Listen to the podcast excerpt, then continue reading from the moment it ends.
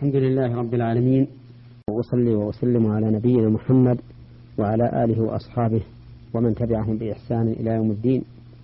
أما بعد أيها الإخوة المستمعون فهذه هي الحلقة الرابعة والعشرون من برنامج أحكام من القرآن الكريم. أسأل الله تعالى أن يجعلها حلقات مباركة نافعة لنا ولعباده. كنا نتكلم على قوله تعالى يا أيها الناس اعبدوا ربكم الذي خلقكم والذين من قبلكم لعلكم تتقون. وبدأنا في استنباط الفوائد منها. ونحن الآن نكمل هذه الفوائد. وقد وعدنا أننا نتكلم على الركنين الأساسيين في العبادة وهما الإخلاص لله والمتابعة لرسول الله صلى الله عليه وسلم. وإن شئت فقل الشرطين. أما الإخلاص لله عز وجل فهو أن ينوي الإنسان بعبادته وجه الله والدار الآخرة. لا ينوي بذلك حطاما من الدنيا ولا جاها ولا رئاسة ولا تزلفا لمخلوق بل ينوي بذلك وجه الله والدار الآخرة. ومتى كانت هذه نيته؟ فإنه سوف يحسن العمل. سوف يعبد الله كأنه يراه فإن لم يكن يراه فإن الله سبحانه يراه. وضد الإخلاص في العبادة الشرك. في العبادة بأن ينوي بعبادته غير وجه الله والدار الآخرة. ينوي بها حطاما من الدنيا ينوي بها تزلفا لمخلوق ينوي بها الحصول على الجاه بين الناس. وهكذا فإن هذه النية باطلة مبطلة للعمل. أما الركن الثاني أو الشرط الثاني فهو متابعة الرسول محمد صلى الله عليه وسلم. ولا يمكن أن تتحقق المتابعة إلا إذا كانت العبادة موافقة للشريعة في أمور ستة في سببها وجنسها وقدرها وصفتها وزمانها ومكانها. فإن خالفت الشريعة في واحد من هذه الأمور الستة لم تكن لم يكن الإنسان فيها متبعا لرسول الله صلى الله عليه وسلم. فمن أحدث عبادة لسبب غير شرعي فإن عبادته غير مقبولة بل مردودة عليه. لقول النبي صلى الله عليه وسلم من عمل عملا ليس عليه أمرنا فهو رد. وهذا الحديث أساس لكل الأوصاف التي ذكرناها. ومن تعبد لله بجنس غير مشروع فإن عبادته غير مقبولة. فلو أن الإنسان ضحى بفرس فإن أضحيته لا, لا تقبل لأنه ضحى بجنس غير مشروع.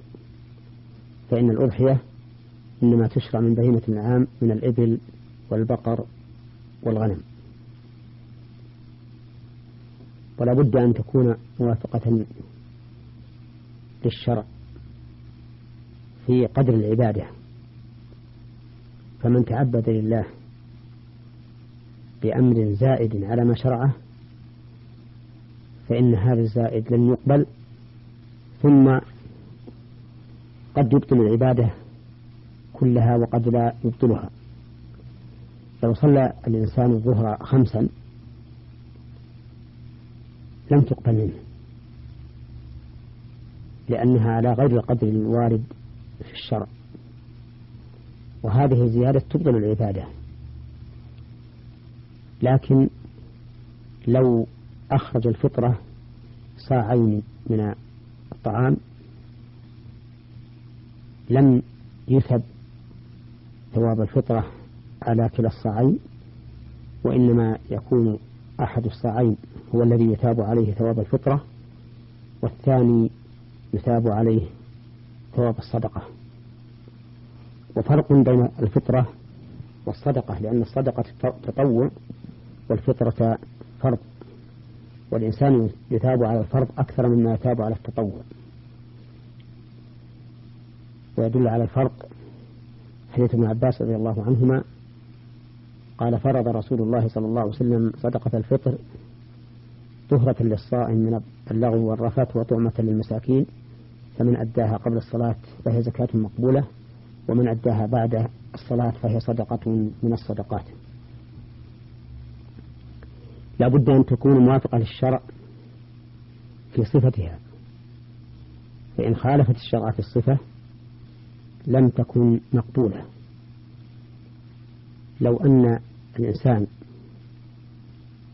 صلى فبدأ بالسجود قبل الركوع لم تكن صلاته مقبولة. لأن ذلك على خلاف الصفة التي ورد بها الشرع. فتبطل الصلاة ولا تقبل.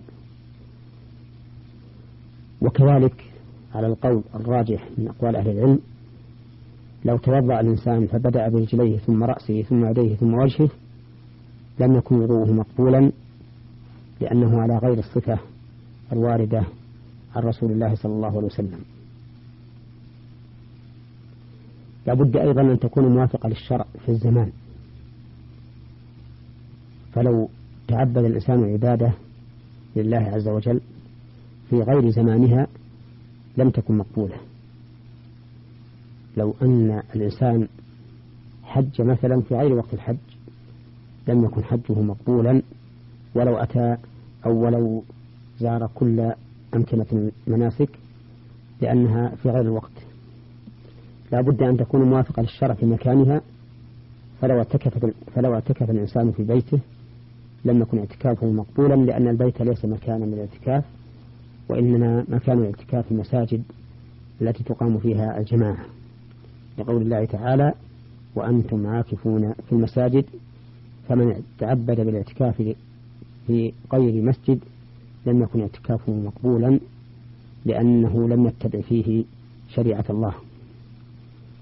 والخلاصة أن العبادة لا تكون مقبولة إلا بموافقة الشرع ولا تكون موافقة للشرع إلا إذا وافقت ما جاء به الشرع في السبب والجنس والقدر والصفة والزمان والمكان. نسأل الله تعالى أن يجعل عملنا خالصا لوجهه موافقا لمرضاته وأن يوفقنا لما يحب ويرضى إنه جواد كريم. والحمد لله رب العالمين وأصلي وأسلم على نبينا محمد وعلى آله وأصحابه ومن تبعهم بإحسان إلى يوم الدين.